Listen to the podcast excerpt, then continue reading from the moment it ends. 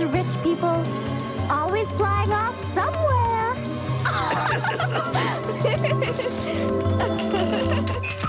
Hello, everyone. Welcome to the Vegan Vanguard. It's Mexie, and today we have a special bonus episode. It's another one of my appearances on Rev Left Radio with the amazing Breht. If you aren't aware of the podcast Rev Left Radio, definitely go check that out. I think it's probably the most popular leftist podcast out there. Breht's amazing and does does really really great work and we had a discussion recently together about uh, meditation and nature and the mind and Buddhism, etc. And in that conversation, we briefly touched on psychedelics and both of our experiences with psychedelics and how we relate those experiences to, our, you know, our broader discussion, our broader ideas around uh, consciousness and ego and leftism, anti-capitalism, activism, etc. And yeah, we just we absolutely loved the first conversation. We had incredible feedback from it, and people were really, really excited and wanted us to dig deeper into the psychedelic portion of that discussion. And so here it is. I absolutely love the conversation we had. I hope you enjoyed as well. I'm just going to start here by shouting out the patrons, the new patrons, and uh, then we'll just we'll get right into it. So, thank you so much to Noel, Maggie Lee, Ursula Wren, and Kayla. Those are all either new pledges on Patreon or people who increased their pledge generously. Thank you so much for that. And thank you also to Shannon Driscoll for giving us a very generous donation via PayPal. So if you would like to support the show, you can become a monthly Patreon donor at patreon.com slash veganvanguard or give us a one-time payment via PayPal on our website, veganvanguardpodcast.com or share our episodes with friends and family, although I'm not sure you want to share this one with your family, but uh, yeah, or give us a rating and review on iTunes to increase our reach. I love, love, love, love reading the reviews. Thank you to everyone who's posted a glowing review recently. I do read them all and and share them with Marine, and we both just are always touched by them. So thank you so much for doing that. It does help increase our reach. And without further ado, let's get right into this episode.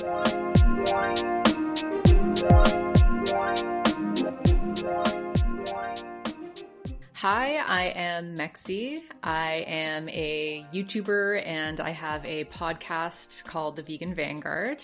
I am a geographer by training. I have a PhD in geography and I study the interconnections between the economy and ecology. Basically, I, I look at political economy and environmental issues, um, as well as social issues and I bring that uh, onto my channel, which is Mexie.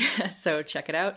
Uh, yeah, basically just talking about the contradictions of capitalism and how it relates to uh, our ecology. Yeah, well, wonderful. Um, happy to have you back. Love, love whenever you come on the show, and I know our listeners uh, love when you come on the show as well. And for those that don't know, we had a conversation a few months ago about meditation and the outdoors called Mind and Nature. Mm-hmm. Um, and in that conversation, we touched a little bit on psychedelics, um, but we decided that we're going to have a more full blown conversation about psychedelics in a few months. And this is that conversation. So uh, people can listen to it in any order they want to, but there is that extra episode for those interested and for those specifically who like this conversation. Uh, just to start off, sort of low key, uh, how are you doing with the whole coronavirus, the lockdown, and all of that? Um, well, you know, I'm doing all right. Uh, if people follow me on Twitter or follow my YouTube channel, I just made a video actually about uh, my chronic illness and uh, what happened to me at the start of this pandemic, basically. Uh, so I broke out in a shingles attack um, all over my neck and face and head. Uh, and so it damaged the nerves in my head and face. So I had facial paralysis. Um, and so this was happening basically right as the pandemic was erupting. And so um, yeah, it was a bit stressful, obviously, at first because I had to go to emerge, and this was during the lockdown, and I was obviously a very immunocompromised given the fact that I had broken out in a shingles attack. Um, so yeah, that was a bit stressful, and then um, having to, I guess, return to work online and kind of carry on my courses online. Um, as you know, I was as I, was dealing with this, and as the world was dealing with dealing with this, was fairly stressful. But uh, I'm doing a lot better now. Happy to say. Um, and yeah, I mean, I'm I'm fairly you know privileged in that I I still have a job, you know. So yeah, I, I feel fairly lucky about my situation. So I'm, doing all right. I'm also probably one of the most introverted people ever. like I'm quite happy to be alone. So it's it's not that bad for me, I suppose. Um, yeah, that's that's basically me weathering things. How about you? Yeah, I'm doing okay. I mean, I definitely relate to the to the introvert thing. Uh, it's not hard at all for me to to be alone for long periods of time, so it's not totally you know outside of the realm of experiences I've had or I'm okay with. I do have a family, of course, so that kind of hedges against loneliness or, or isolation and, and whatnot. Um, mm-hmm. Did your did your shingles outbreak was it associated at all with like anxiety around the outbreak, or was it just completely coincidental? It was really coincidental. So it was just associated with the fact that I was burning out physically at work. I had just taken on well i kind of was forced to take on or maybe I, it's a bit of both but i just had way too much work um, and i have chronic illness. So yeah that level of stress. Also uh, my family dog passed away and that led to additional emotional stress. So basically just all the stress that my body was under led to that. And then it was basically simultaneous right? So it's like i had just broken out in in the shingles um, when the lockdown started. So mm. uh yeah. well, we're happy that you're at least feeling better now, and I'm sorry you had to go through that. Yeah, thank you. Well, for today's episode, like I said, we're going to be talking about psychedelics. Um, we're using a book as an anchor, but this conversation is not going to be about the book. It's going to go well beyond the book itself. But the book that both Mexie and I read at least parts of um, was How to Change Your Mind by Michael Pollan, a really respected scientific journalist. It's a New York best a New York Times bestseller. Um, fascinating, engaging, entertaining read. Um, before I get into my recent experience with psychedelics, kind of like what are your overall thoughts on on the book overall? Did did you um, anything out of it that's particularly stood out to you, or what's your overall feelings? I guess. Oh my gosh, I loved the book. Um, I guess when I was first starting it, like I had previously watched some documentaries about psychedelics and DMT and things like that after I had become interested in them and, and tried a few. And so I knew a bit about, you know, the uh, medicinal uses of psychedelics or the potential of psychedelics to help with a lot of various emotional issues or emotional problems. So um, at first I was like, oh, yeah, yeah, you know, I, I know this stuff. But there was actually so much that stood out, so much that I, I didn't know. Um, I loved hearing about all of these different people's, you know, stories and how they, you know, had such transformative experiences and how they it, it helped them to basically, um, you know, cure their addictions, cure their depression, things like that. I loved uh, just just how open um, and like curious and inquisitive he was, right? And how he kind of showed his transformation from somebody who used to think of themselves as purely, you know, 100% I'm, I'm a materialist um, to someone who understands that um, both the material and the spiritual or kind of the immaterial are connected.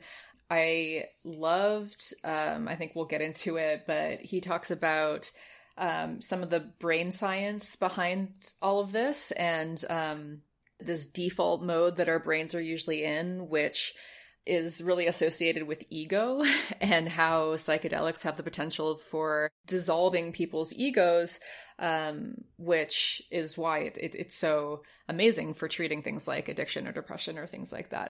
And then also the the evolutionary implications of it. So both why has it been advantageous for humans to um, partake in in psychedelic experiences, but also why has it been, has it been um, advantageous for mushrooms to actually grow in this way and to to have this effect on animals. I don't know. I just thought it was all super fascinating. For sure, yeah. I'm, I'm glad you enjoyed it so much. I, I loved it as well. It was a wonderful trip through just a bunch of history and a bunch of science and a bunch of personal anecdotes. The author himself does various psychedelics for the first time, really, um, throughout the book and talks about his personal experiences, which I found to be fascinating and interesting to see how different and how similar um, psychedelic experiences can be between people.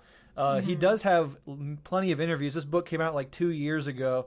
Um, so if you're interested in actually hearing more uh, interviews, podcast style, Joe Rogan and Ezra Klein both have interviews with him that I found really interesting and helpful, and to get that firsthand um, perspective on why he wrote the book and his experiences while writing it. And then, of course, you can go check out the book itself. If you're interested at all in any of these subjects, uh, you'll find a lot of stuff in this book and in those interviews uh, that you'll enjoy. I, I really enjoyed also the history and the, and we will maybe get into it a little bit more later, but just how far back, specifically psilocybin, which is the active uh, psychedelic sort of chemical in, in quote unquote magic mushrooms, how that goes back thousands and thousands of years and played integral roles in um, indigenous traditions and ceremonies for you know centuries and centuries. So. Uh, that was fascinating as well. So there's so much packed into this book. I know. I also loved. Um, I mean, I, I think maybe your listeners know that um, you're into Buddhist philosophy. I am also into Buddhist philosophy. I also loved a lot of the discussions around um, consciousness and ego and things like that. That basically kind of confirmed to me what I already thought to be true through meditation and through you know studying Buddhist philosophy. So it was just really affirming um, in a lot of ways to to read this book and to think about my own experiences both with meditation and psychedelics and uh, kind of the realizations that it's brought me to and like you said realizing that a lot of these things are quite common uh, for people who do partake in this Yeah. Yeah, for for me, like of course the like I totally agree. The Buddhism and the meditation dovetails perfectly with discussions of um, the spiritual experiences one can have on psychedelics. When I was in college getting my bachelor's degree in philosophy, I focused um, on philosophy of mind, and through that sort of sub program, I did some work with the neuroscience department, ran some experiments. Um, so I've always been fascinated with human consciousness, the human mind, how it relates to itself from the inside and from the outside, from the scientific and from the experiential side of that coin. Um, and so, you know, this is obviously well down my alley as well. Um, yeah Let's go ahead and talk about my recent experience on, on mushrooms. I think it might be a fun way to open up this overall discussion and might open up avenues of discussion for us. I knew that we were going to uh, have this conversation, and so I reached out to some friends who shall remain unnamed and uh, got myself a, a quarter, which is two eighths, right? Two eighths, seven grams of, of dried psilocybin mushrooms, basically. And I took, um, out of the seven grams, I took one gram early because anytime I, I get something like this, I'll take a small amount a few days before a bigger amount to just sort of orient myself to it, make sure there's nothing, you know, uh, astray. I don't have any negative physical or physiological symptoms, anything like that. It's a nice, I think, responsible way uh, to engage as opposed to just going all in at once.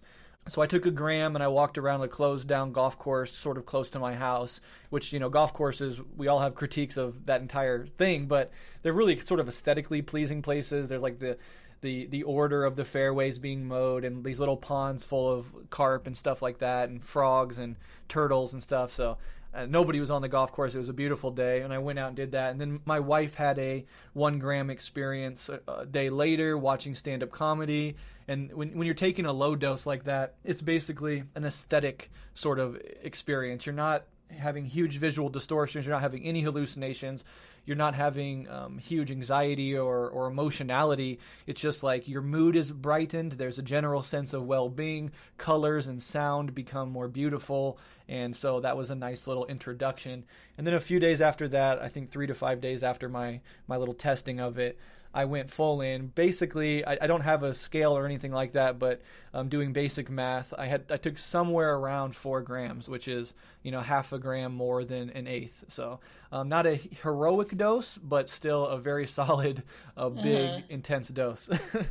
um, I'm I'm six two, two fifteen, and I looked it up on this little calculator you can find online, and it says for somebody of my size, four point five grams would be considered a, a heavy dose. And so I was just below what is considered technically a heavy dose. But again, those are sort of arbitrary scales. Anyways, to talk about the trip itself, um, I like to, I, I sort of want to break it down into two main stages, disregarding the, the come up and the come down, which are separate and, and involved with any chemical you take. But the two main stages that I experienced in this mushroom trip and, and past ones have been like what I call the challenging stage and then the revelatory stage. The challenging stage is really the peak of the intensity of the drug, and you're going through some shit. Um, this is the, the period of the of the experience where if you have a lot of repressed emotions or perhaps repressed trauma, those things bubble up, and you're sort of forced to, to deal with them. Um, uh, for, for me, how how that stage operated for me was intense visuals um, centered specifically around organic and insectile imagery. Um, and I don't, and I would love to get your, your thoughts after after I lay this all out. If you have anything resembling this experience, and I talked in our last episode that we did together about my experience as a 15 year old trying mushrooms for the first time, and the first part of my trip, the first stage, if you will, was that horrifying um, spiders and snakes crawling out. I was in a van, spiders mm-hmm. and snakes crawling out of the vents, and then I, when I vomited, I thought I was vomiting up blood, and that there was a creature moving around in my vomit, my blood vomit. So it was horrifying. I collapsed in the back seat of this van and just like curled up into a ball and, and waited for it to go away. I was not prepared at all for that. But this time, obviously, much more mature mindset taking very seriously a respect for what was going on. I, I have my little basement setting, um, lit a bunch of candles, had Buddha statues, did a little meditation beforehand, really respecting the journey that I was going on and, and being clear about what my intentions were. I did it completely alone. Also, I mean, I had my wife like upstairs and she knew what was going on in case anything went bad, but you know, nothing did. Um, but I, again, I saw spiders and snakes. I saw octopi, black, scary octopi. I saw uh, cockroaches, millipedes. When I would close my eyes, I kept getting this visual of a frog's eye in a spider web. Um, I was it was dark. It was nighttime out, right? So you just have candle light, and I was looking across my little basement room into into like a full body mirror that was on the other side, probably like 15 feet away from me. I would watch, I would stare very intently at my face, and I I saw my face do like a, a Picasso thing where like the, the, the the eyes and the nose and the mouth became weird and and asymmetrical, oh yeah. And uh, as I kept staring, my face turned into like a black void, um, sort of Sal- Salvador Dali surreal melting feeling, and then very intensely um, satanic imagery, like staring at myself in a dark room lit only by candlelight. I saw my face darken, become very uh, Satan like. I saw like horns sort of protruding from the tops of my head. Um, and again, with, with the constant flow of spiders and, and snakes and insect imagery on the periphery of my of my trip the entire time. And Damn. so this and so this is very interesting because this pers- this first stage um, what what how I interpreted it and how I dealt with it was that okay, this trip is teaching me about fear. It is my brain is producing uh, classically scary, um, unnerving, creepy, crawly imagery, and the last time, you know, a long time ago as, as a kid when I did this, I collapsed in on the fear and the fear dominated my trip and scared the fuck out of me. This time I wasn't going to let that happen. I have much more experience with meditation, much more experience with sitting with uncomfortable and negative emotions. And so that's what I, I did. I sat with my fear, and in fact, I embraced it. Um, I, I refused to to collapse into fear, and so while the imagery was, by any objective measure, completely horrifying, I myself was like um, very internally calm and, in fact, loving the experience, embracing it, um, and looking deeper into the mirror when I saw the satanic imagery and seeing if I could cultivate it even more to sit and deal with that fear. And I also at this time had that feeling because when you eat this this much, often nausea and possibly throwing up are very common. Um, and so I felt that nausea as well. So on top of all the scary imagery going on, there was also this uh, this this nausea. It's like, will I throw up? Will I not throw up? It was sort of like flirting with that possibility the whole time, which is uncomfortable physiologically. Um, but again, I, I, didn't run from anything. Uh, I stayed with it. I sat with it. I embraced it. I loved it.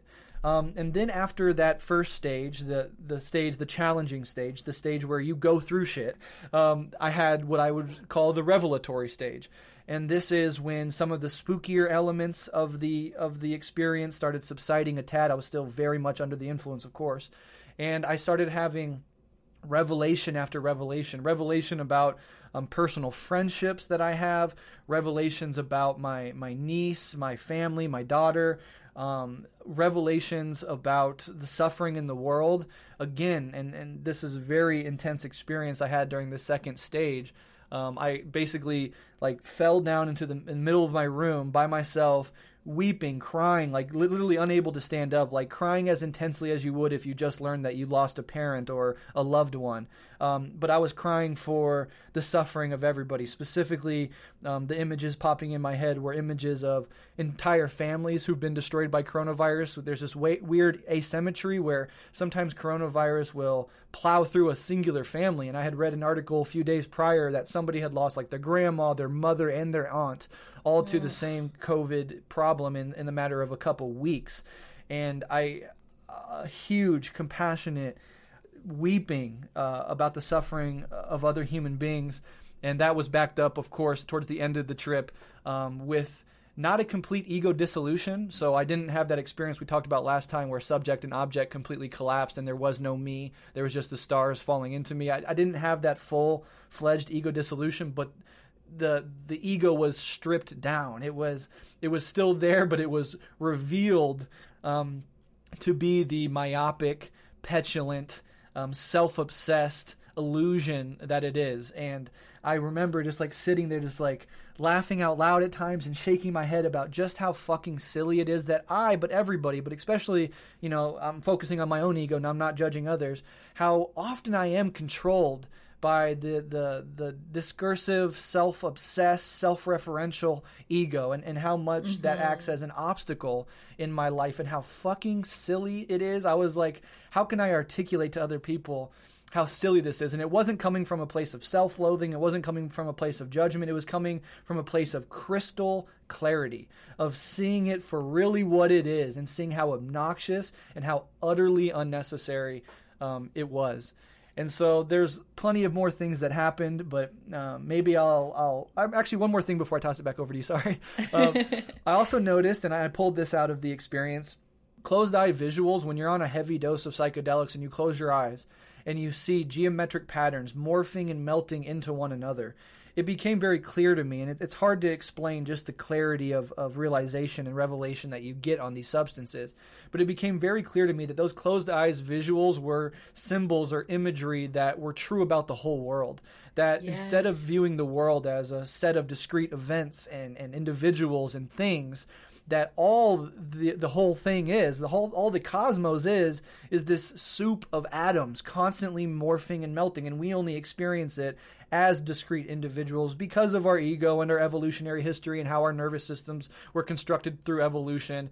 Um, but it, it was very clear to me that this closed eye visual morphing and melting was indicative of how reality at its fundamental levels are. And what that means is that impermanence is absolutely the uh, modus operandi of the entire cosmos, and that everything is deeply, inexorably woven together and deeply interconnected and interdependent. There is no separation whatsoever from anything uh, in the cosmos. And that was something you understand intellectually, but to feel it viscerally um, is quite another experience. And it, there's few words that can that can really get that experience pinned down, other than some sort of spiritual or religious, mystical experience.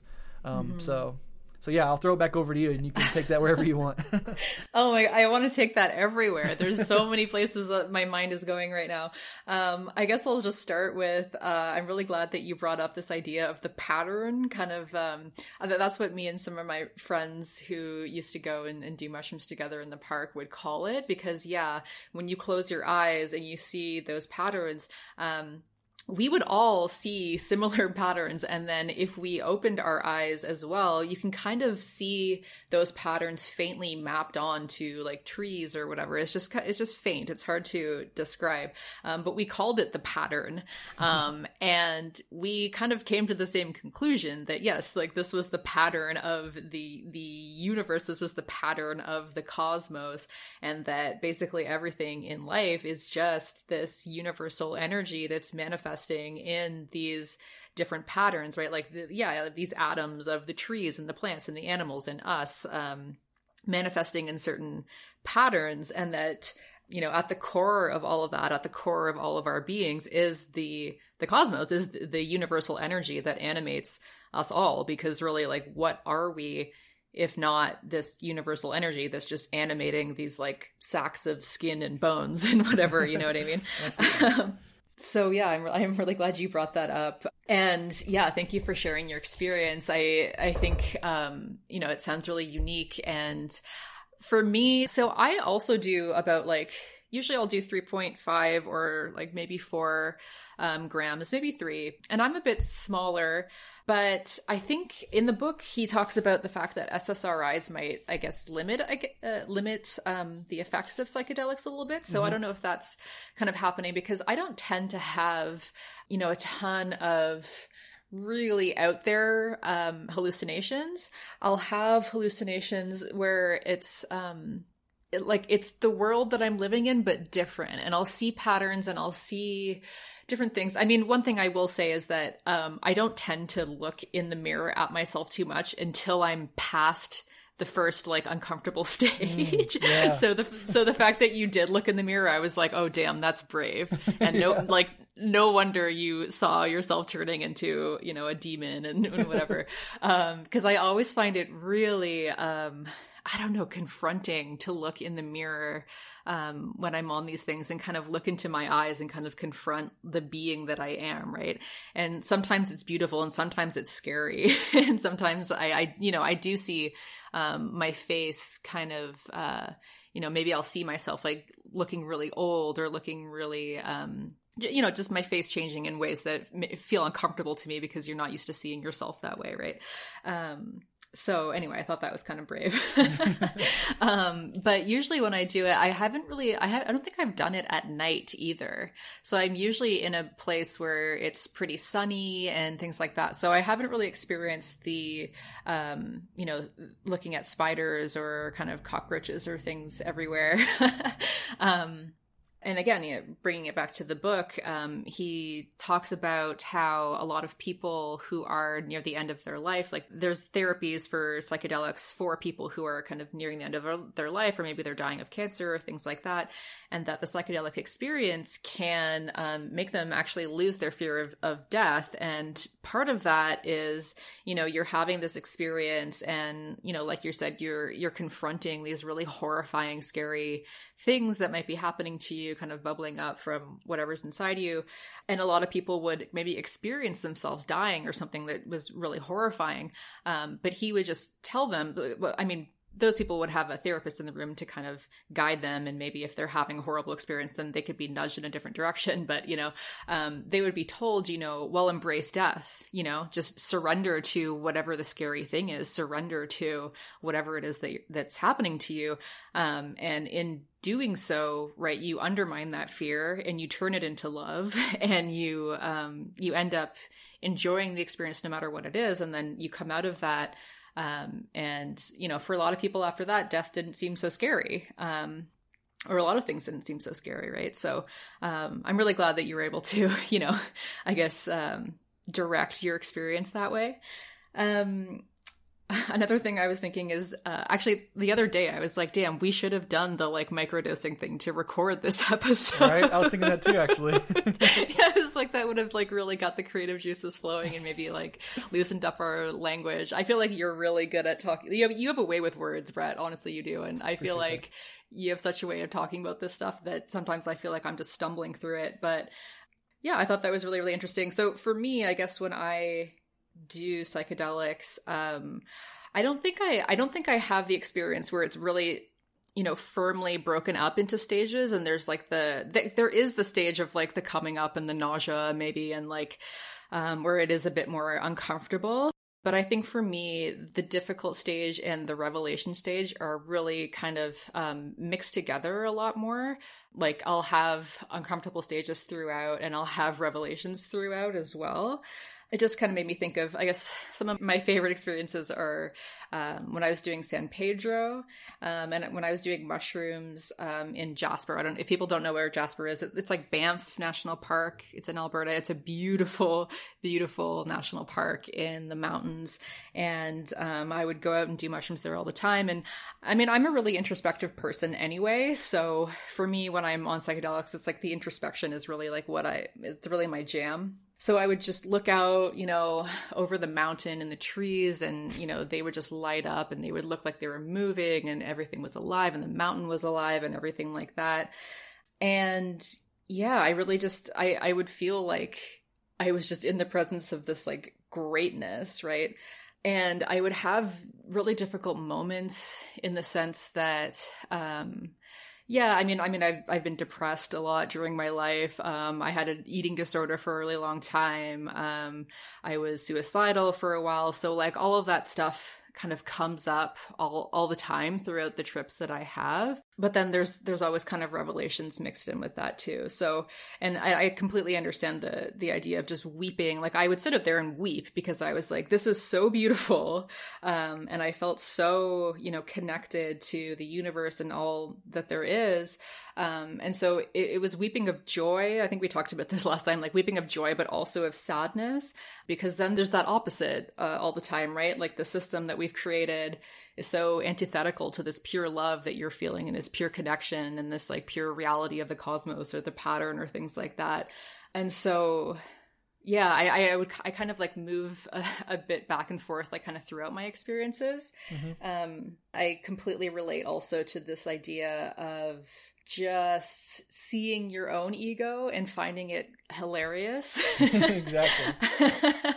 but yeah, I mean, I, I guess I'm just I, I am taken on a complete roller coaster of emotion, you know. So I'll I'll see my ego and I'll see that it's so absurd, and I'll see that I don't need it. Um, and then, but sometimes I'll feel kind of sadness, um, in the fact that so much of my life um, i've kind of like held myself underwater. Like i've held myself in that egoic state and i've held myself in that depressed state and i've held myself in just non-powerful states i guess. And so sometimes it's like you see this beauty and this grace and you feel that connection with the universe. And for me sometimes i felt like oh I, am not worthy of this you know what i mean? Yeah. um, but then you know obviously like that would be a difficult part. And then kind of the revelation would be like well of course i'm of course i'm worthy because like if i'm not good enough then that means that the air and the plants and everything else is are, are not good enough either because we are all one like we're all connected right Anyway, I just went off on like a million tangents. So no, I loved it. Yeah, this whole conversation, there is a billion different roads we could take. Um, some things you said that just sparked some thoughts in mine um, about my trip and just more generally. I, in my trip, especially when when the weeping happened, you're absolutely right. It was it wasn't just a, a negative feeling. It's like compassion and wanting to end people's suffering and loving people so deeply, even people that I've never met or known and something that kept coming up in that stage. And you know perhaps i am sort of being arbitrary and going back and breaking it down into two stages. I do want to just make very clear that these are hyper sort of individuated experiences. These chemicals don't produce the same exact effect in every person. It takes the raw material of your already existing psychology and and expands it and explodes it and makes you make you see it from a million different angles. So it's incredibly possible and in fact very likely that two people taking the exact same amount of the exact same chemical can have two very different experiences, especially if they do it alone and not together, which can sometimes intertwine the two experiences. But towards the end after the the weeping and the the just loving other fucking people so goddamn much and wanting so deeply to end their suffering, the line kept coming up in my head: "Do more, do more." Like um, you know, it was it was a challenge to myself. Is like uh, yeah, you know, you, you organize, you, you educate, but there's still so many more people that you could help, so much more that you can do in your own sphere. In my own family, I have several nieces and nephews, and you know, the day after this and sort of the afterglow, I'm, I'm taking them fishing and um, having talks with them and just like loving them and showing how much I love them and stuff like that. And so, you know, you can really take this stuff and do it in your own sphere of influence. You don't have to be, you know, some saint and, and, and you know, do anything spectacular or get recognition for. It's just like do more in your everyday life to be a better person, to help other people as much as possible, and to not give a fuck about you and your desires and what you want out of life. And it's constantly like it's just so sad that so many of us we spend so much of the day thinking about ourselves and thinking about how other people see us. And that's just such a shitty myopic way to live life. And so there's compassion for myself and others and that we you know we we sort of live that sort of half life and that's sad. Yeah. As for the intense visions that I had, uh, you know, doing it in the daytime out in nature is certainly one experience, and I specifically did it at evening as the sun was setting um, in a in a very dark room lit only by candlelight, specifically because I wanted to sort of put myself in that experience deeply and, and have that darkness and it does sort of exacerbate uh, the the visions and the hallucinations that you have I did do this thing we talked about last time. Uh, I talked about meditation practice that I engage in, and part of it is this this looking back, right? This this pointing back at yourself. Some people call it looking for your head. Um, other people call it turning attention back on itself, turning consciousness back on itself. In Buddhism, it's it's called you know being uh, observing the observer, uh, being aware of the awareness. Um, it's sort of this metacognitive position where traditionally, let's say you're focusing on your breath, right? So there's a you up in your head behind your eyes, focusing on the ups and downs of your breath. And when you have thoughts, you recognize them and you go back to your breath. You know, that's sort of a lower stage of development. You have to do it, you get good at concentration. And then at higher, more experienced levels, you begin to turn that same attention that you were putting towards your breath or towards sounds or towards sensations in the body, turning that attention back on attention itself you know what does that feel like? And that's something i've experimented with meditation but in this um, very intense trip i was doing that with with sort of fascinating results of I, I would get these split seconds of, of being conscious without um, a, a, center without a, a, self there. And i couldn't hold on to those. They were fleeting and again the ego was not dissolved but certainly weakened enough for me to see through it. And that was in and of itself a lesson. And then the last thing i want to say and maybe get your, your thoughts on this. And I, I certainly don't want to, anything I'm about to say, as Mexie alluded to, we're, we're grasping for language that's not always there. And so I do not want any of this to come across as reifying gender categories. But I have this push in every psychedelic experience that I have uh, towards the feminine, right? Away from machismo, away from classically masculine or toxic masculine traits, many of which exist in myself, um, but toward the feminine, toward um, women in my life, towards uh, women music. So on my my acid trip I did last time, I talked about. Um, I listened to Nina Simone, and I, I, was thinking about my friend Zoe and having her on to have that conversation. And this time, I'm listening to Big Thief, a really great band with a female. Oh, I love Big yeah, Thief awesome. Um, that was my soundtrack to my trip this time. Oh. And I oh. was writing notes because I knew my episode with Mexie was coming up, so I was thinking about you. And then my, my niece and my daughter, both who are entering their adolescent years, and my wife, you know, feminine energies in myself and out there in the world. Uh, is something that I'm constantly, when I do any psychedelic, constantly pushing towards. And in my last acid trip, I was I know I was going to get a, a hand tattoo coming up, and I had this I, this design in my head for um, uh, a lotus flower. Um, but with traditionally maybe masculine colors of like you know black and gray and, and dark red or something. Um, but in my last trip, because I had this this urge to express perhaps the classical femininity within myself, is like I, am I'm doing this this lotus in a more feminine way. I'm going to use, and again, I, I, I hate this language because it tends to reify gender categories, and I'm not trying to do that. So please bear with me if this is sort of crude talking, but I'm trying to express something. Um, you know, I went with like like pinks and magentas and purples, and I wanted to cultivate that side of myself, and inside the trip and outside of it. So I just think it's interesting and worth noting, and perhaps maybe it's just you know unique to me personally, but I doubt it. Of this urge and this push towards uh, the feminine in general, and how that is really a recurring theme, no matter the sort of psychedelic um, that that I take. And so I don't really know mm-hmm. what to make of that other than it's just constant and it recurs every single time and nothing is more repulsive to me and perhaps this, these are manifestations of ego nothing is more repulsive to me than machismo than arrogance mm-hmm. than mm-hmm. aggressiveness you know mm-hmm. Uh, mm-hmm. I, I can't I can't stomach those things in myself or in others when I'm on these trips and when I come out of them. Absolutely. Yeah, so yeah, I'm so glad that you brought that up. Um, that's super interesting, and I, I agree. It's really I find it really difficult to talk about a lot of these things in ways that don't you know reify um, gendered categories or things like that. So I try. I mean, I try to talk about these things more in terms of like patriarchy or toxic masculinity because I think people understand what we're talking about when we, when we say those words. And to me, ego, machismo, aggressiveness, um, that kind of thing. I mean, those are all hallmarks of the ego, right? To me, the ego is patriarchal. To me, the ego is, um, it's selfish, it's aggressive, right? It's fearful. The ego always wants to protect itself. And if it feels threatened in any way, it needs to destroy the other. And I think that ego is really behind othering. And I really, I've talked about this many times that I think othering is probably behind yeah i mean i think it's behind a lot of our oppressive systems um, and you don't other other people unless you're trapped in your ego. And once you other other people right if you're othering other people then that is what can lead to to violence right? To patriarchal violence to racist violence to oppression to um, exploitation.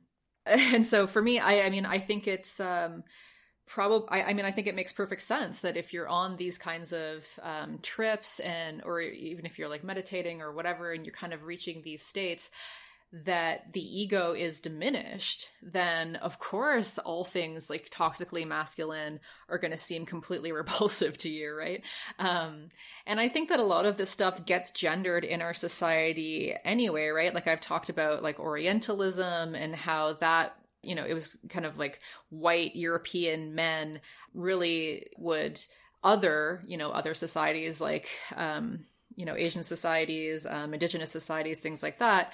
Um, and they would think of themselves, the, the rational, white, scientific Europeans, uh, in, in that sense. And they would, they would look at other societies and think, oh, you know, they're, they're feminine, they're spiritual, they're exotic, they are, um, you know, there it, there's just this real dichotomy between, I guess, science and this beyond, like the spiritual, and thinking about this kind of stuff. And so, um, I, I think that really came through in the book as well, where Michael Pollan was talking a lot about, um, I guess, the limits of science, because science and rationality and and all of that like you can't actually really study the consciousness right like they, we don't have the tools to actually um, I mean, it, it's getting better. There are, I mean, he talks about brain science and things like that, that it is getting better.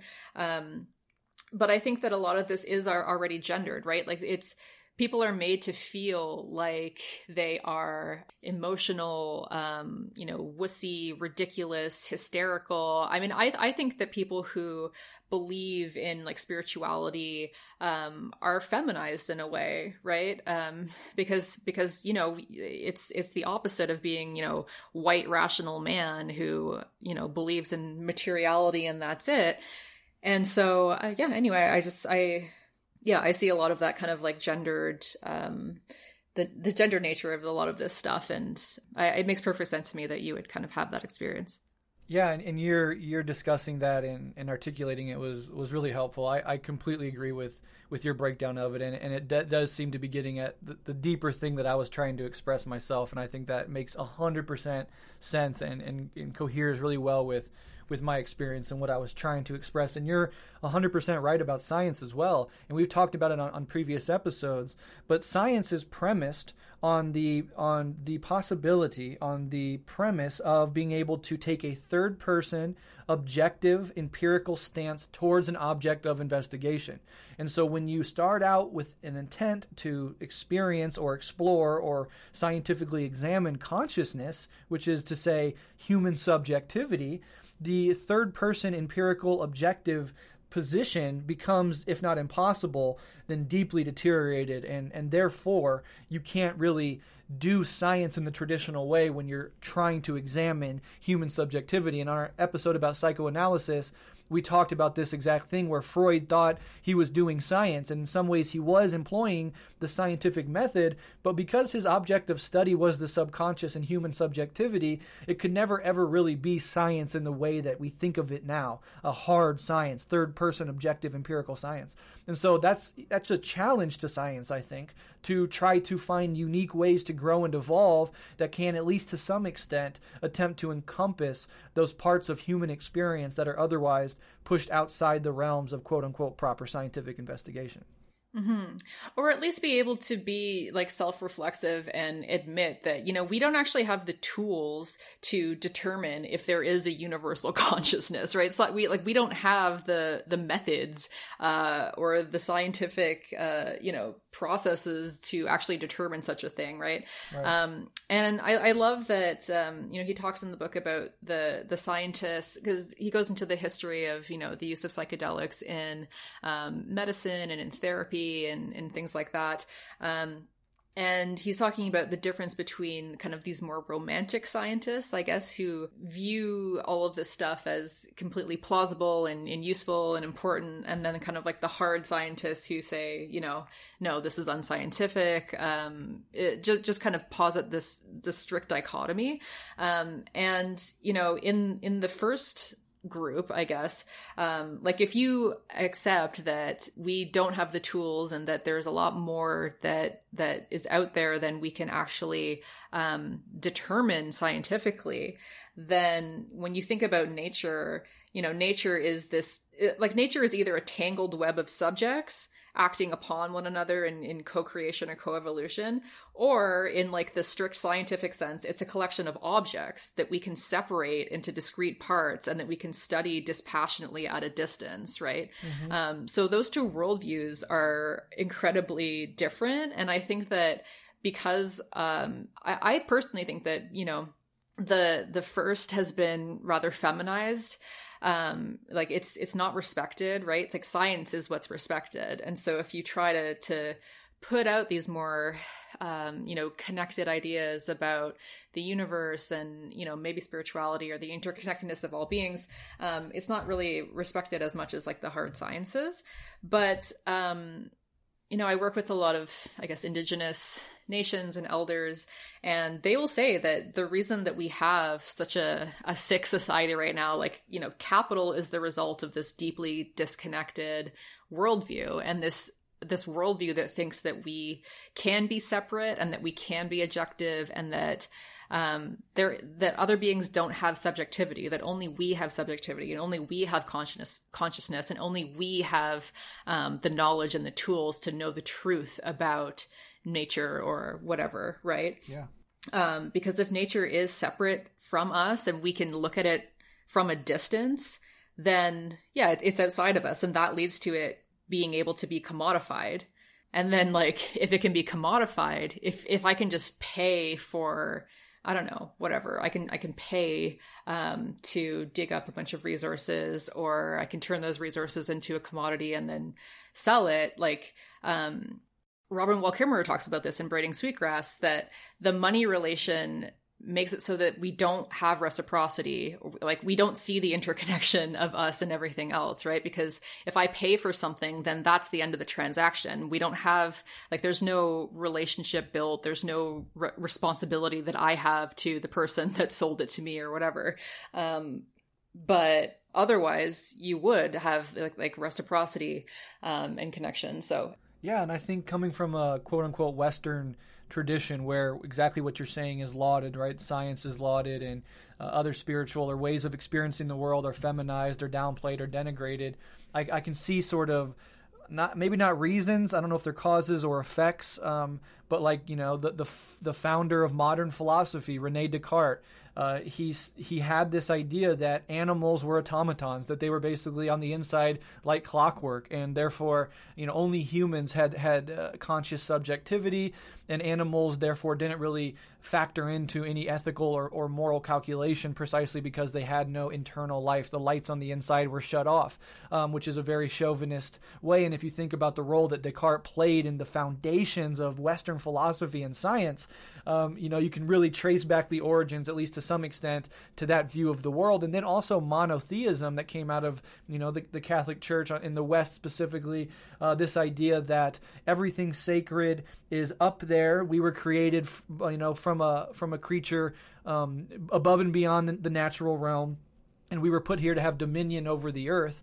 You know, you have Puritanism, Protestantism, um, you know, science and philosophy, all of these things are pushing in that same exact direction of denigrating those more indigenous ways of experiencing and being in the world. And we see what the logic of that is. You know, that's existed for a few hundred years, and look where we're at as a species. Look where our civilization is. It's on the brink of utter collapse and, you know, extinction level threats from climate change and pandemics and brutal inequality and unending grinding violence.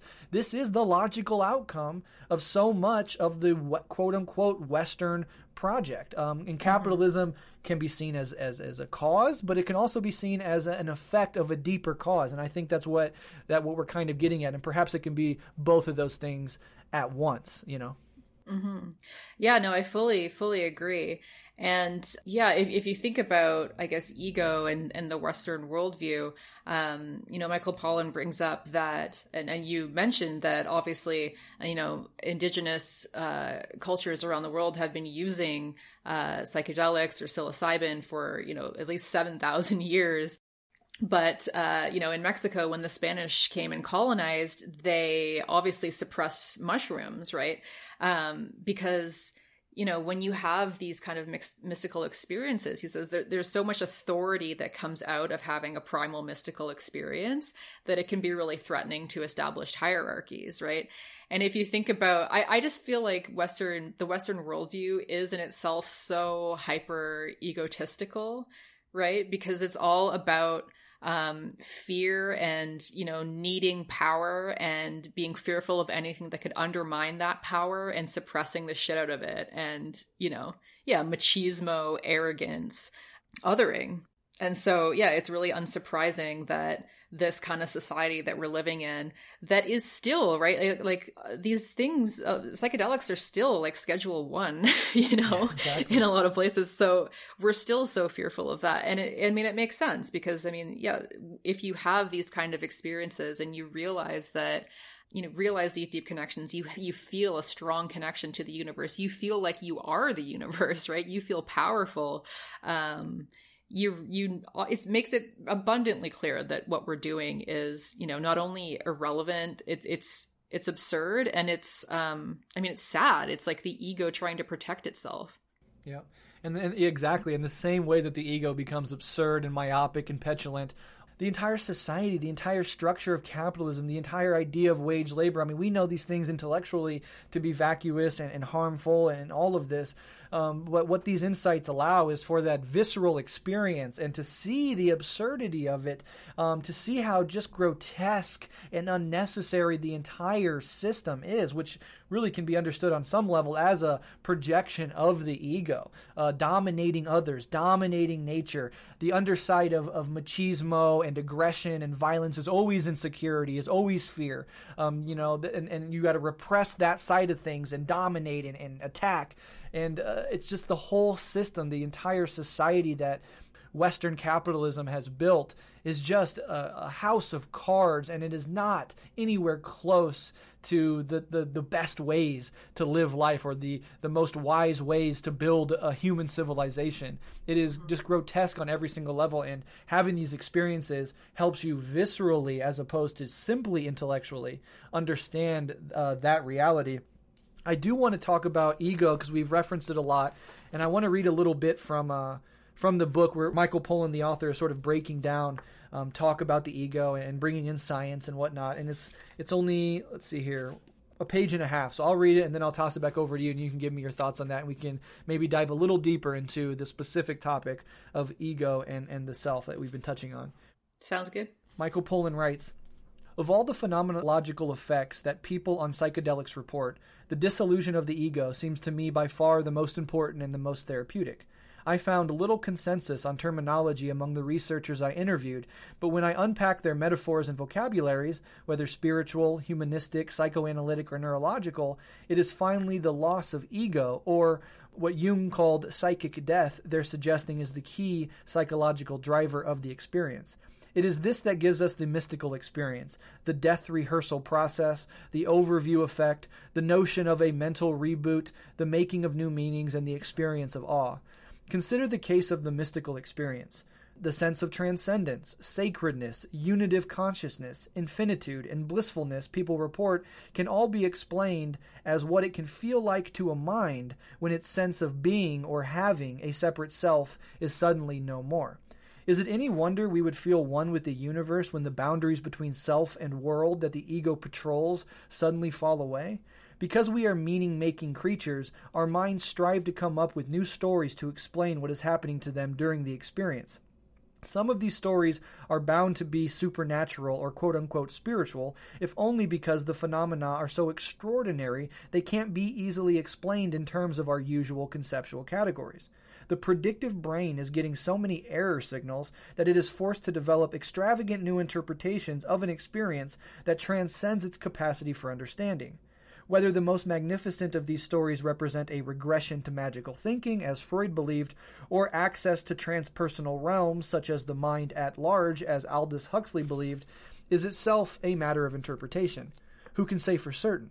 Yet it seems to me very likely that losing or shrinking the self would make anyone feel more spiritual, however you choose to define that word, and that this is apt to make one feel better. The usual antonym for the word spiritual is material. That at least is what I believed when I began this inquiry, that the whole issue with spirituality turned on a question of metaphysics. Now, I'm inclined to think a much better and certainly more useful antonym for spiritual might be egotistical. Self and spirit define the opposite ends of a spectrum, but that spectrum needn't reach clear to the heavens to have meaning for us. It can stay right here on earth. When the ego dissolves, so does a bounded conception, not only of ourself, but of our self interest. What emerges in its place is invariably a broader, more open hearted and altruistic, that is, more spiritual, idea of what actually matters in life, one in which a new sense of connection or love, however defined, seems to figure prominently. The psychedelic journey may not give you what you want, as more than one guide memorably warned me, but it will give you what you need. I guess that's been true for me. It might have been nothing like the one I signed up for, but I can see now that the journey has been a spiritual education after all. And that's him sort of coming full circle with his initial materialist scientific skepticism of these experiences to, at the end of the book, having had these experiences and sort of trying to understand and interpret them. What stands out for you there? Anything there that you want to uh, riff on? Yeah, I mean, I, I, feel like I could take this, or we could take this in, in one of two ways. Um, either kind of talking more about like the spiritual and, and that feeling of, you know, connectedness to the universe, which I think is where I will take it. Um, the other is, of course, um, looking more at like the ego and depression and, and why um, you know, why people feel depressed uh, when they get so trapped in their ego. Um, but yeah, I mean, I absolutely love that passage. And um, for people who haven't really experienced it, um, you know, words definitely fail. And, uh, you know, words don't teach either, right? Experience teaches. I think it's really, really interesting that so many of the people that have had these psychedelic ex- experiences, they'll come away with really, really banal takeaways like, oh, love is the core of everything, or like, love is all, right? Um, just these like really uh, mundane things, right? Platitudes um, almost, right? Platitudes yeah. So he's like you know psychedelics make us ecstatic evangelists of the obvious right? Like they're called like duh moments right? Um but you know love is all right uh, see a lot of people don't know what universal love feels like right like um and it's so hard to talk about i mean i've heard some people talk about it this is more kind of like um, I guess people who talk about manifestation, which I, you know, I have my critiques of, but this idea of like vibration and alignment, right? This idea that there is a universal consciousness out there that we can discover, right? He says, if you go far enough out into consciousness, you will enc- encounter the sacred, uh, you will encounter the mystical. And this is, seems to be true for believers and non believers alike, right? So it's out there, it's waiting to be discovered. And, um, he or many people hypothesize that that is actually what is behind um, all of the religious experiences that people have had in the world. Is this kind of connection to the universe and to our source, right? So I kind of talked a bit about what are we if not universal energy that's kind of animating this like meat sack, right? Um, because, you know, all of the cells of our body coming together, like we can understand all of that, but it's still a mystery why it is that like each of us are animated with our breath and with with our own thoughts and things like that right? That's that's always going to be well maybe not always but it's so far still a mystery right? Um and so i think when you when you meditate or when you um you know you're, you're on psychedelics um yeah all of that kind of fades away and you kind of realize that like at the core of your being i mean you talked about trying to find yourself right like trying to have that kind of metacognitive um you know where is the self and and not being able to find it right there's nothing there mm-hmm. um so when you strip that away you kind of realize that like at your source is just universal energy, right? And so, um, you know, Carl Sagan talks about this like the cosmos is within us. We are a way for the universe to know itself. Albert Einstein. Um, Yep. We are the universe experiencing itself. Um, I love the Rumi quote, actually. I think it's like, stop acting so small. You are the universe in ecstatic motion. Um, but you know, of course, all of these revelations, they sound really banal if people haven't actually experienced it, right? So, like this idea of love is all or love is at the center of all, right? Um, it's really difficult for me to talk with a lot of people because I talk a lot about this kind of stuff like empathy and compassion and loving kindness on the left. And, uh, you know, I'll, you'll get a lot of people who pipe up with things that are so really like off the mark that it's clear to me that we're not really having the same same conversation because like our idea of love is different right? Because they're they'll say things like oh so you love richard spencer? or right. like oh oh should we just love our oppressors into submission? or you know or you know like things like that right? And i'm like okay we're not we're not having the same conversation because like you know, I don't love the other because the the other deserves it or because I think I'll get something in return or I'm like expect, you know what I mean? Like none of those reasons are why I love. Like I love universally because I am love and like that is the core of my being and like you can dislike someone or feel disgust at what they're doing but still have universal love for them because like at your core you are the universe and you are love and like so are they um but like if you don't really have any experience feeling what universal love feels like like at the core of your being um then you know we're just going to be speaking past one another right? Exactly. um so it's like we can talk about this but it's like people need to have people need to have the experience right? Um and i think that it's important maybe to note that like a set and setting obviously really really matter and um, the mindset that you bring to it really matters as well. Um, so it's not to say that like you know if a nazi like there are nazis who have done psychedelics and not really come out with this idea of like universal love or things like that you know what i mean? Exactly. um, so it's like you do kind of have to bring that energy. I, I don't think it's necessarily like oh you'll you'll take psilocybin and then you'll come out of it um, like a loving compassionate spiritual being who like feels connected to the universe. Um, so yeah, I mean, you do have to kind of like bring bring some of this to the experience to really um, fully realize it or kind of understand and interpret, I guess, what you're feeling. But yeah, I mean, I, I do think that the experience of this stuff is really, really important. Um, you know, a lot of the researchers were trying to take this out of just medicine or psychology or whatever and kind of apply it more widely to you know help society help heal society at large. Um, because yeah i mean I, I, think that if people can have these experiences where they become like fully awake to the love that's inside them then i mean like like we talked about the authority of capital the authority of oppressive systems you know they lose sway and a lot of the machismo and the aggression and that kind of thing becomes absolutely repulsive and actually kind of hilarious because you realize that it's just part of this this sad little ego. you know? Exactly, it's pathetic, really. Mm-hmm. But what you said about uh, you know Nazis doing acid or whatever, you know that there's an analogy there also in meditation. There there have been many instances in meditation where you know there there are people that by all measures have reached significant heights in the meditative journey um, that become gurus and teachers. But because they are so untethered for one reason or another from the ethical foundations of the meditative practice from maybe the experiences of universal love um, they they become very predatory. They, they, you know you can have uh, you know these gurus that have widespread sexual assault or like Osho, the the guru who I've read many of Osho's book as a young man, and Osho had genuine deep insight into these exact matters. But he was also an absolute cretin and would take advantage of his authority and own 19 uh, Rolls Royces and weird shit like that. And so you know whether you're engaging in psychedelics or you're engaging in meditation I think it is really important to reiterate that y- that you have to bring to it um, some level of ethical understanding and intention that uh, you know I am engaging in this practice or in these substances not just to you know hit the gong of my mind and have it vibrate for a while and then be like oh that was cool. I saw weird shit.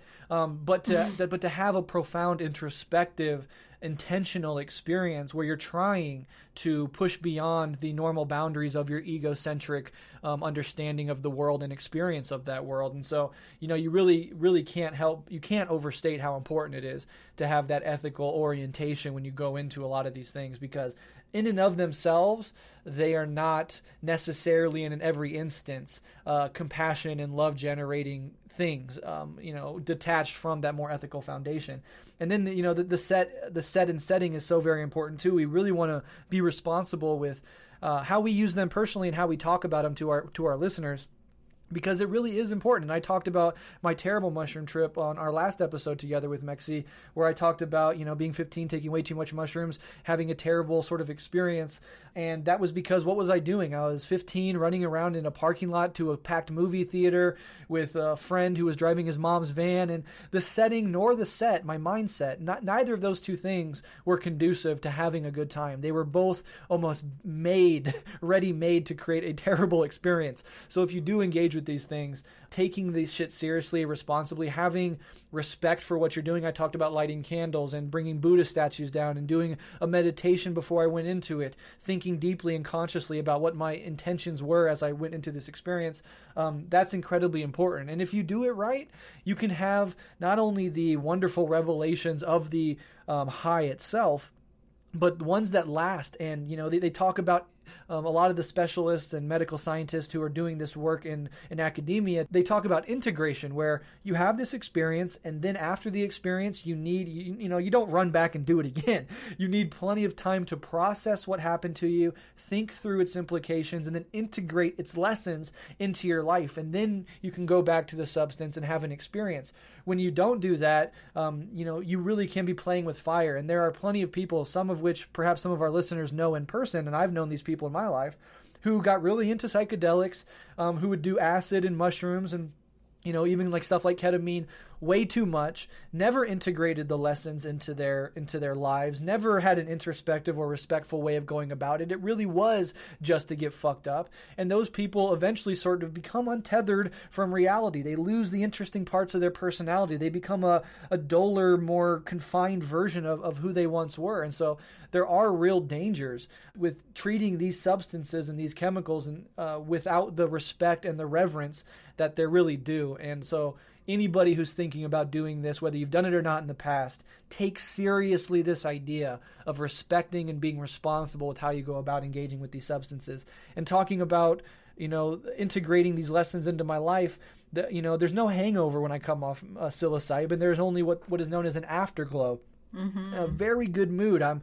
I come up and I'm laughing with my wife. I'm cracking her up. You know, after the trip is done, um, we're having a great time, just laughing our asses off. I'm in a, a wonderful mood uh, in, in every sense of the word. And then the next day, when I had my daughter and my my niece together, um, my niece had been talking to me recently about she's 13, right? So she's entering this this crazy time in her life, and she was telling me a few days ago how she thinks she might have a brain tumor um, because uh-huh. because she feels um, just normal feelings of, of uh, you know hormonal transitions in adolescence, but because she's so anxious and, and sort of is uh, is so uh, nervous about this period of her life and, and her responsibilities, it manifests as anybody that struggled with anxiety knows well. These these anxious symptoms can manifest into uh, thinking that you have physical ailments. I've convinced myself many times in my life with anxiety being the underlying cause that I've had, you know, AIDS, that I've had cancer, that I've had ALS, that I've had every terrible thing you can imagine on WebMD, um, that I've mm-hmm. had those things. And you know, in retrospect, I see that they were all simply manifestations of anxiety. I went to the ER once thinking I was having a heart attack at like age 20, and it was nothing but a panic attack, or it was nothing mm-hmm. but low level generalized anxiety giving me this feeling in my heart and my in my left arm that it was stiff or something. And then I c- catastrophized that basic feeling into um, having a heart attack, or I must have heart cancer, or something like this. So I see this precious, beautiful, funny, hilarious uh, little girl who has so much ahead of her, um, crippled by anxiety to the point where she's asking me if she has a brain tumor, and it mm-hmm. it breaks my heart. And so, you know, in the afterglow of this experience, trying to integrate and take what I've learned, I, I sat down in front of my wife and my daughter and really talked to my niece, and just like I started tearing, like tears flowing down my eyes, like telling her that she's going to be okay, giving her like, you know, I've been through what you're what you're going through. The world is on your shoulders. Um, you know, and, and had this thing and by the end of it, me, my my daughter, my wife, all of us just soaking in tears. Um, bawling. And I walked away from that experience, though, having connected with my niece in a much deeper way and hopefully having effectively alleviated some of that anxiety that's crushing this beautiful little girl, you know? And, uh, so if, if, if you're able to integrate these lessons into your life, carry them into your personal life, they can be extremely rewarding and, and foster deep connection between you and your loved ones that in the rush of everyday life sometimes gets overlooked. Mm-hmm. Yeah, absolutely. That's such a beautiful story. I'm really glad you had that those those moments together. Um, but yeah, I mean, I think it, it's so important to have the the integration. It's so important to really set your intentions before you go into this and really treat it like a ceremony and treat it like I'm going into this to learn from a plant teacher or a plant healer, right? Like this is going to be a healing thing. Um, because you know, and, and there was a whole section in the book as well about how, you know, all these like Silicon Valley yahoos are out there like taking all these, uh, whatever psychedelics are microdosing so that they can get really creative and, you know, come up with a new app and whatever. uh, and you know it, like he kind of credits uh, a lot of the like innovation happening in silicon valley to to psychedelics. And so as well like if you don't really have i mean you can experience universal love and, and, and things like that. But i think also if you don't really have the understanding of you know capitalism and how that works and oppression and things like that um, then it can easily lead you into places where uh, yeah, I mean, you're using that creativity or you're using these experiences to further uh, capital, which is which is oppressive, but a lot of people don't realize that it is, right? Um, so I don't think these things are necessarily, you know, a lot of people can can have different experiences on them and maybe not come away with many good lessons that they're integrating. Um, but I do think there is like an enormous potential in them. Um, and then just kind of speaking on the the anxiety idea um, i did want to talk about uh, you know he goes into the the whole idea of the default mode of our brains so there's actually like a default mode network in our brains and our default mode is basically what happens in our brains when we're at rest or, or it's like most of the time um, most of the time our minds when we're in our egoic state are wandering like we're in thought we're worrying we're anticipating about the future and worrying about that. We're going over some past event over and over and over and like agonizing about it. We're self reflecting. Um, like in Buddhist philosophy, it would be called the monkey mind. And this is what they say is is where the the area of our mind where like the ego rests, where our ego is most present and where we have that sense of I and the sense of self. Um, and I know, I mean, when I'm in that mode for too long, uh, you know, where your mind is just flooded with thoughts and all the time, and a lot of them are self critical or anxiety inducing. Uh, yeah, I mean, I feel it in my body, right? Like my chest gets tight, my heart feels like it's pounding and palpitating. I feel like I can't catch my breath. Um, yeah, I'm, I'm having panic attacks. Um, I'm feeling claustrophobic. I'm feeling like, the walls of my life and my job and the walls of capitalism and our whole society are just closing in around me. And that happens to me fairly frequently because I'm so overworked and I have chronic illness. So, you know, it's very easy to just drop into that. and then I'll have to like go out for a walk, to go sit in nature, um, potentially have a psychedelic experience, although I found it harder to come by as I've gotten older. Yeah, um, true but uh, you know I, will need to do these things to feel grounded again to feel like I'm, I'm powerful and connected and i have space to breathe. Um, and i just i think it's really interesting that uh, he really talked about how you know most of our unhappy moments are due to us being in this default mode. And the default mode is a mode also where um, our minds basically you know because we've had so much prior experience being out in the world and and whatnot our minds have come to various conclusions about you know certain things like if i do this this is going to happen. If i do that this is going to happen. So um, the default mode just it, it's all about cutting to the chase and just kind of um, it, your mind isn't really open at that point. Like it's not open to new possibility, or it's not really. It's it becomes a lot more difficult for you to think outside the box because your your ego is kind of driving you to to maintain uh, or to stay inside the box, right? The ego um, basically wants us to you know focus on just very menial things like survival eating reproducing whatever. Um, it wants to keep the the gift of subject, subjectivity for itself right? Because um, it's egoic. So that's also why we can't see the subjectivities of like other beings. Um, but yeah so and, and this is what they say that you know when people are depressed when they have addiction it's they're they're really really trapped in this kind of default mode network of the brain. Um, and then psychedelics can can really help you get out of that because it increases the entropy in your brain it increases the openness in your brain and kind of dissolves this this feeling of ego. And i thought that was so incredible because I, I mean i feel that all the time. Like i said like when i when i experience anxiety when i experience um, you know depressive thoughts or i get into cycles of really negative self-talk and things like that which i'm very used to because i had an eating disorder for so long um, you know, it, you, you feel that. And then it, it feels so completely different to be in that other state of being either through meditation or or nature or psychedelics that it does have the the capacity to to heal right like um like i said i was um very depressed very suicidal had a very ser- serious eating disorder um and a lot of my experiences on psychedelics really helped me to um, to change the story that I was telling myself about myself, and to and and that changes like how you are, right? And I, I did a lot of um, CBT, uh, cognitive behavioral therapy, uh-huh. as well when I was younger, and I found that useful. And it's kind of the same idea, right? That who we are is basically just a story that we tell ourselves, and if we can change that story, then we can change our like our behaviors and our emotions and things like that.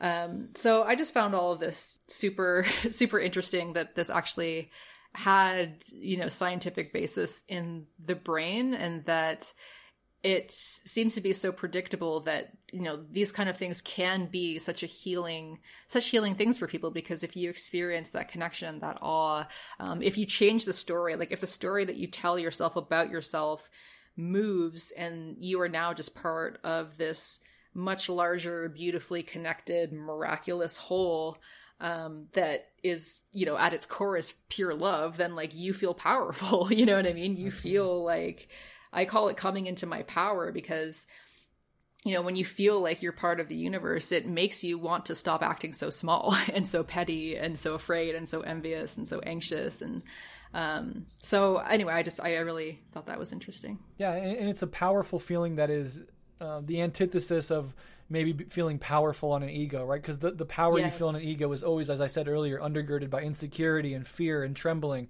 Um, but the power that comes with these sorts of insights is a power rooted really in connection without that negative underbelly that's driving those feelings, that neuroticism, that pathology.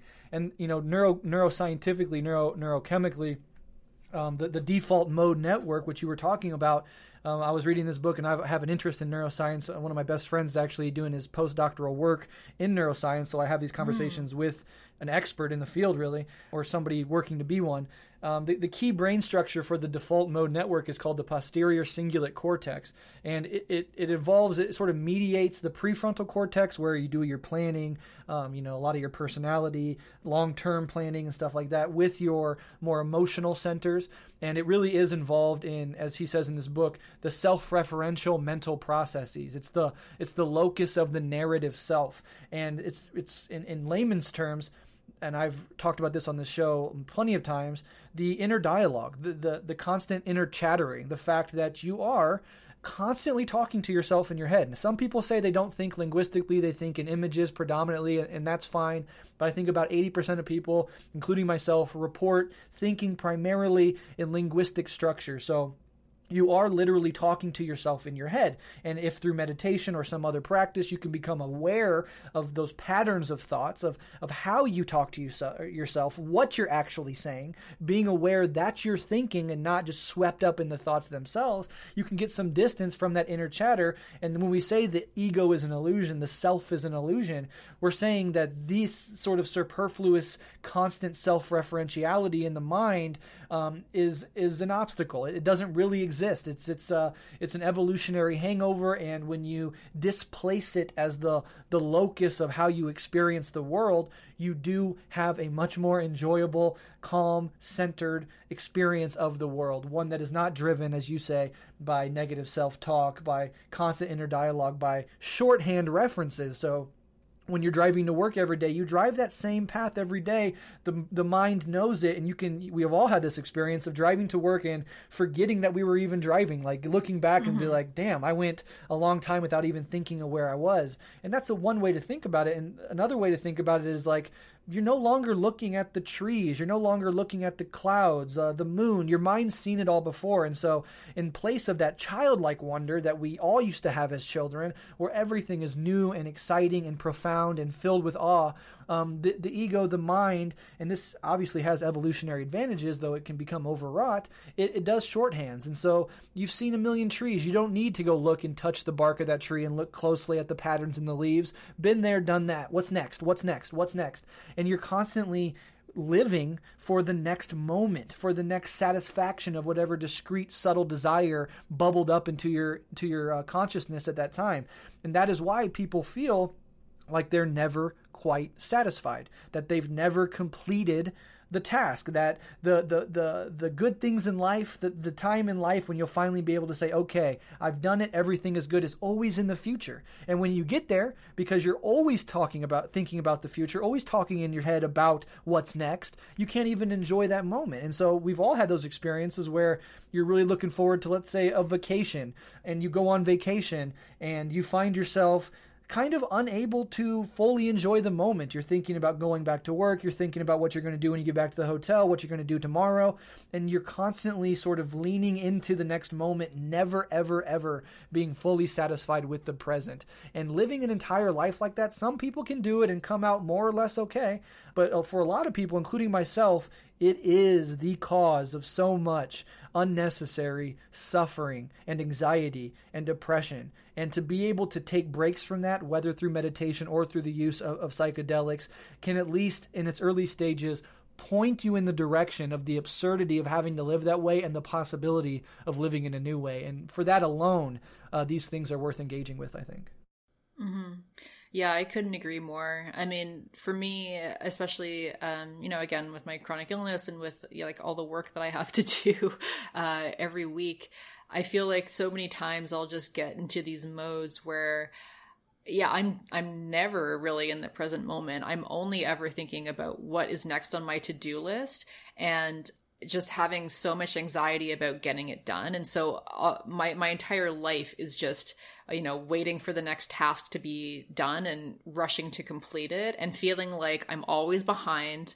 I'm never doing enough. I'm never actually, you know, I, I'm just always, I'm always like running on this treadmill, but like I can't keep up with it, you know? Yeah. Um, and then I'll get to the weekend and I'm trying to relax, but I'm in so much pain from all, all the stress and all the work and everything that I'm just kind of, I'm upset, right? I'm frustrated. Um, and in Buddhism, they kind of call this the the second arrow, right? So you have the first arrow of the thing, like you're being shot by something that is that is harming you. So I'm being shot by like all the work I'm doing and the pain and the chronic illness. But then I'm shooting myself with a second arrow by being frustrated by it and by obsessing over it and agonizing over it and um, you know tell you know just telling myself that I shouldn't have done this and I'm wasting my time and now I can't relax and all this stuff. Um, and in in, the, in that kind of state, I feel really powerless, right? I feel like I'm trapped by my own life, and it, it I feel claustrophobic with all my obligations and things. And I, am obviously a, a, lot better now at kind of uh, kind of coming back into my power through through various means, and kind of realizing that.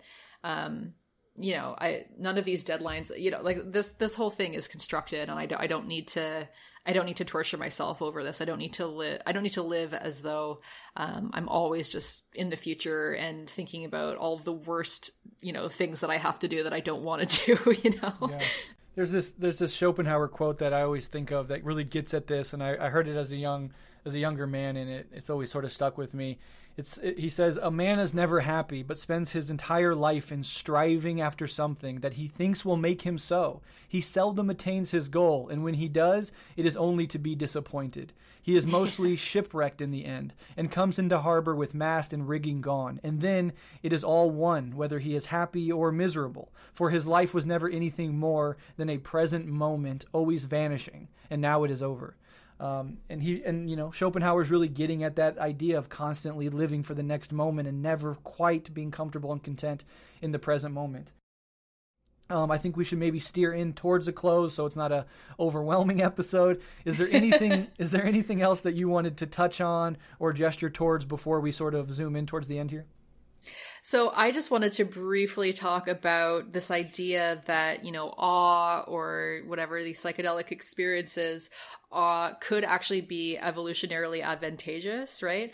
Um, so in the book, he suggests that it's advantageous for us to have these awe-inspiring experiences, um, both I think to treat depression and addiction and things like that, but also to reconnect us to nature and to our environment and to get us out of our own ego- egos and self-interested desires um, and kind of do that reconnect right? So move from a disconnected society that is sick to a reconnected society um, where we have more humility and maybe we feel more of a sense of responsibility to to live in reciprocity. Um, so I, I just thought that was really interesting because I mean, if you think about like the contradictions of capitalism, this idea that we we are destroying what we need for our own survival. So, you know, it could be actually evolutionarily advantageous for us to have these kind of awe inspiring psychedelic experiences that make us feel like we are part of our universe and part of our world to make us maybe act differently. Um, and then I also thought kind of on the flip side because um, he was talking about like, well, you know, what about the mushrooms themselves? Why would it be evolutionarily advantageous for them to create this compound or whatever that, when eaten by many different animals, uh, you know, produces these psychedelic experiences. Uh, and I thought it was really interesting that he was talking. Uh, he, he, went he went mushroom hunting with this myceliologist or mycologist, um, who said that it's because the mushrooms want us to care for the environment, and mm. so they they speak to us in a cer- in certain ways because it's advantageous for them as well for us to actually care about the forest and the environment. And since they're, you know, he talks about how, you know, the mushroom, the mycelial networks are really what's kind of the consciousness of forests, right? Because they run and they connect all these, these different disparate parts of forests and things like that. So, um, it could actually be advantageous for them to produce this and produce these, these experiences in different animals. And I thought it was really cool that different animals also are really into having like psilocybin yeah. experiences for different reasons.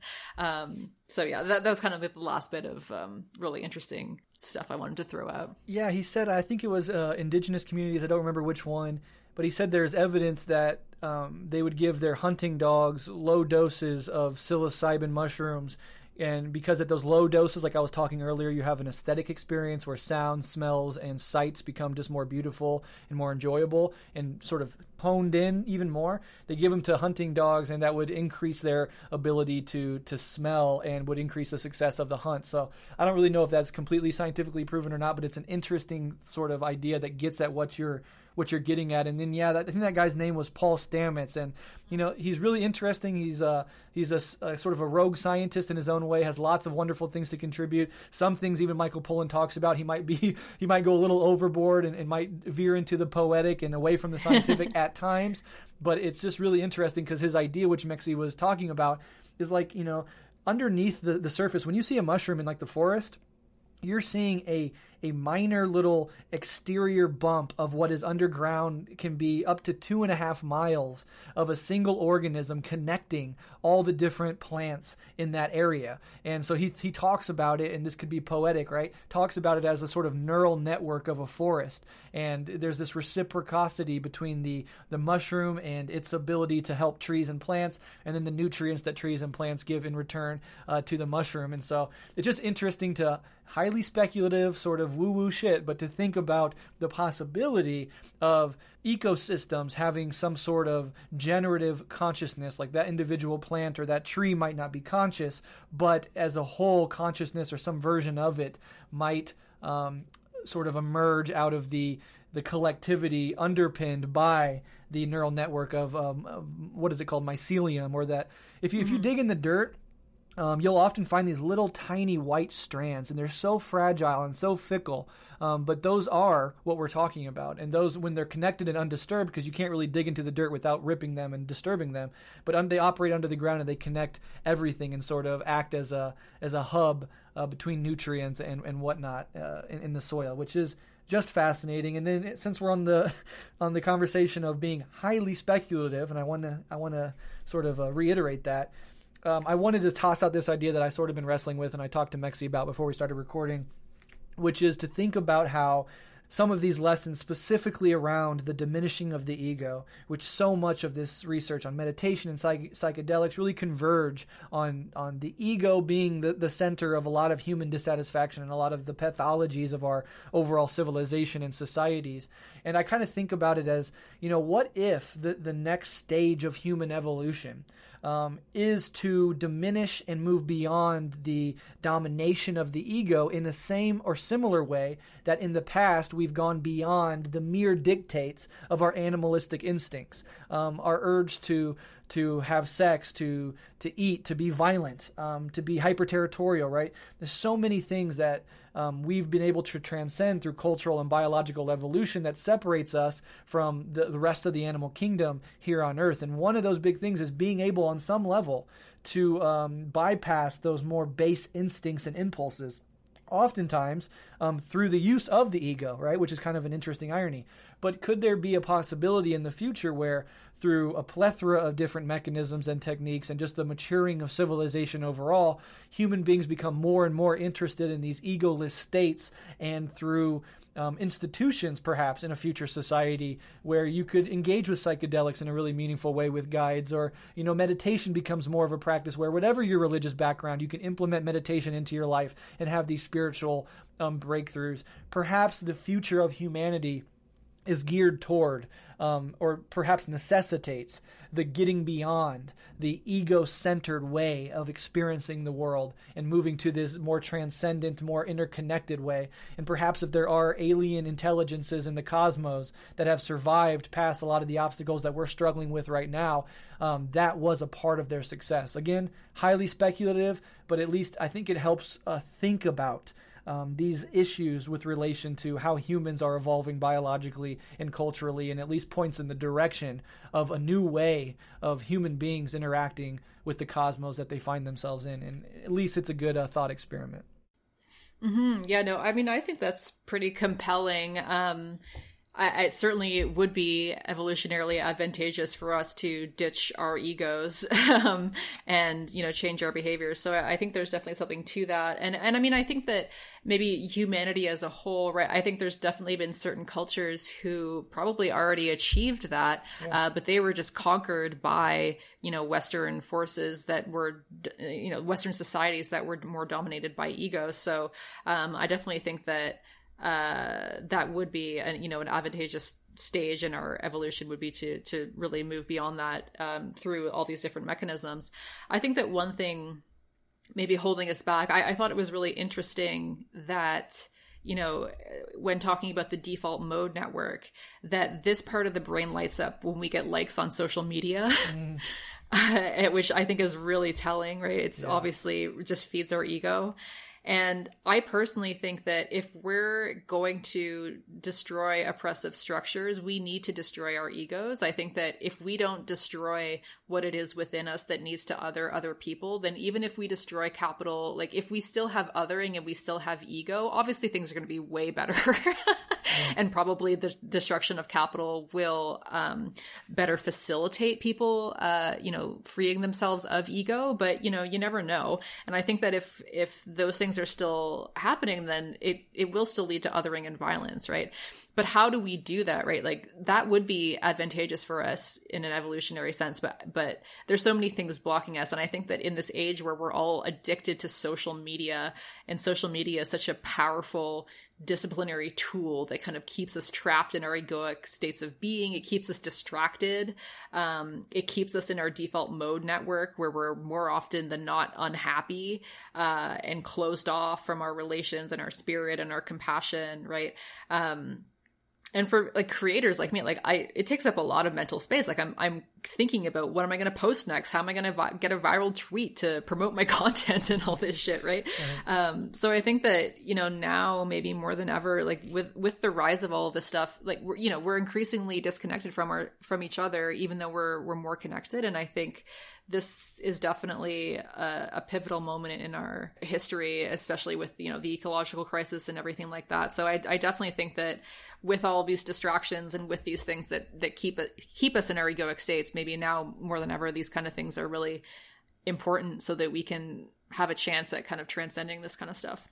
Could not agree more. Wonderfully said. There is a dialectical relationship between the objective material world and the empirical um, political struggle for a better world and the subjective internal world where people who want a better world need to take active steps to root out the elements of that old world that they find in themselves because we've all been conditioned into a brutal, violent, egoic society. And so, no matter how enlightened we think we are or how often we try to move beyond it, there's still that residue within us. And so, I'm always skeptical of the sort of, you know, the communists who might be like, you know, this is all bullshit talk. It's about the the only only thing that it's about is the political objective struggle. And you know, once we once we do the revolution, all these other things will fall into place and we'll be fine. That is the error on the other side of the liberal be the change you want to see in the world, where it's just imploring you to uh, do internal work and become a, a, a better, more ethical consumer, and um, you know to be more productive in your own personal life and to have personal solutions to collect the problems. Right? Both of those errors are on each side of the spectrum. One overemphasizing the objective to the denigration of the subjective and one overemphasizing liberal subjectivity over the objective political fight and the and the, the change in the means of production that need to occur in order to move towards a better world. And so I think a more uh, healthy, rational way to think about it is that we must organize, we must agitate, we must go out and change the conditions of the objective world and throw our entire hearts and souls into it to create a better world and to reduce unnecessary suffering and to build a world that we'd be happy to live in.